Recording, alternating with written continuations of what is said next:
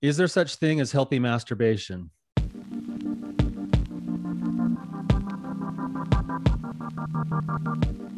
Welcome to the Real Talk Recovery Podcast with the Therapy Brothers. We're brothers, we're therapists, and we know recovery. Bring your stories, your questions, your successes with real recovery.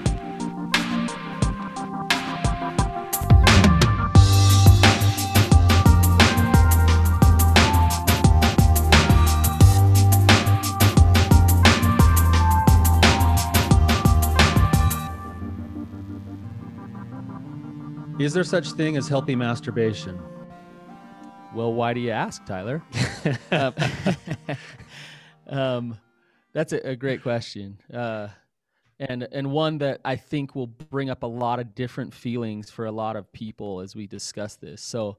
Um, maybe this this episode will trigger a lot of things and uh, get people thinking. So, um, but before we get into it, um, it's really exciting. Here we are on our new show, Tyler. Right. I mean, it's basically the same show, but it's a new show.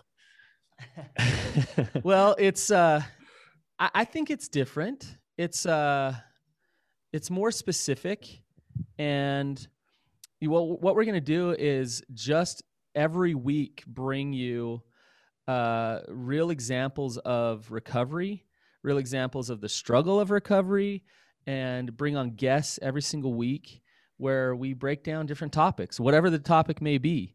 So um, you can expect guests to be here. You're going to hear from all kinds of people from different walks of life who are in different stages of recovery.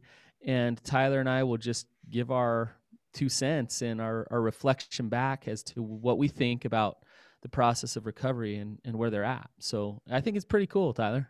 I do too. We've we've been doing this for uh, just over a year now together, and realized that some of our best episodes really are um, the episodes where we have real people bringing their real stuff on and and making a difference for people. So if you're listening, you're potentially one of our next callers, and you can make a difference. Yeah. So like Corey and Holly, who have come here with us today and have been so courageous to be here and talk about some of their experiences and ask some awesome questions. So um, I'll hand it over to you guys if you want to introduce yourselves a little bit and then ask ask away, ask any question. Yeah, sure. Um, I guess I'll start. Holly's looking at me.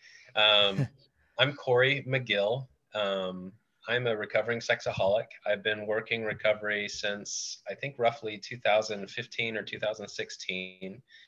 And uh, I started off in the addiction recovery program for the Church of Jesus Christ of Latter day Saints. We are members of that faith. And um, shortly after graduating from college and getting into the workforce, uh, we started attending the SAL program. We've been working with our therapist, Jed Anderson, or Dr. Jed Anderson. Sorry, Jed. Um, and is, is, he a doctor? I, I don't know. Oh, I just always, I have no idea. And so I just call people doctor. Uh, well, Jed's the man. So he is. He is. Shout out to him for sure. Um, but yeah, like throughout my throughout my recovery, I've really been striving to peel back layers of the onion, so to speak. And it's brought me to this question, you know, is there such a thing as healthy masturbation? Um, because I I'm starting to see more and more that it's it's it's definitely a part of human sexuality. Like there's no denying that. And so now as a father to young kids, we have three of them now you know i want to be able to give them solid answers as they get older. Um, but that's basically me recovering sexaholic gratefully in recovery. Um, if anyone ever wants to get to know me more personally you can currently find me in the tuesday night sal meetings. Um, i think i attend the 6 a.m or 6, 6 p.m mountain time ones. So that's where you can find me. Awesome.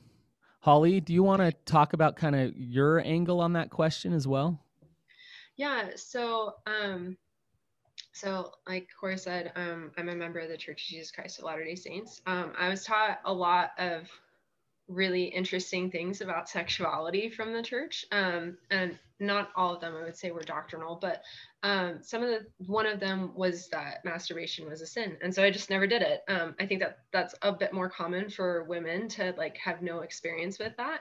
Um, and uh, I was just told that I would figure I would figure out sexuality once I got married, essentially.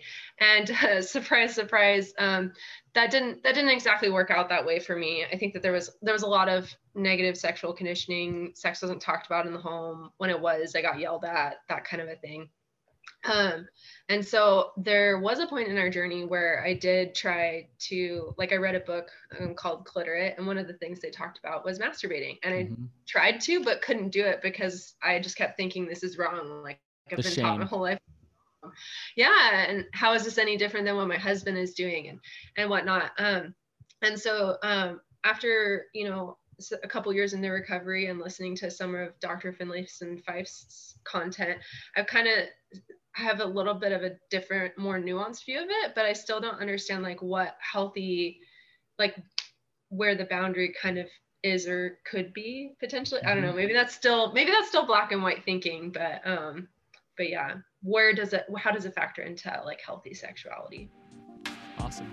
Hey guys, thanks for listening. If you're listening here, this is the Betrayed, the Addicted, and the Expert feed, and we sure appreciate you following us and listening here we want to let you know that we have moved to Real Talk Recovery. If you'd like to complete the episode, you can find us on iTunes, Spotify, any place where there's podcasts, Real Talk Recovery, or you can go to realtalkrecovery.com.